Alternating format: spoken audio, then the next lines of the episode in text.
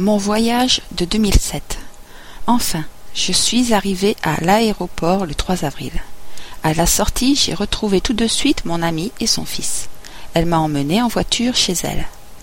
Le 6 avril, nous sommes arrivés à Aigurande. Là-bas, il n'y avait rien de particulier à faire, mis à part faire le ménage, faire la cuisine, manger, discuter. Toute la journée, j'écoutais ce qu'il disait, même si je ne comprenais pas parfaitement. Plusieurs jours plus tard, nous avons voyagé vers l'île d'Oléron. Le voyage était très long. Mon ami a très bien roulé. C'était très confortable pendant ce long voyage. Au bord de la mer, comme c'était merveilleux. L'ami de mon ami nous a servi plein de plats délicieux, notamment des huîtres crues.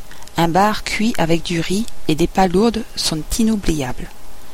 Juste avant de quitter sa maison, j'ai pleuré un peu en cachette dans la voiture, puisque mon amie était si gentille. Même cette année, souvent, elle m'envoie des emails et on se parle sur MSN Messenger ou Skype. On dit que les Français sont froids et égoïstes, mais à mon avis, il y a des gens très gentils comme celles que j'ai rencontrées dans cette île.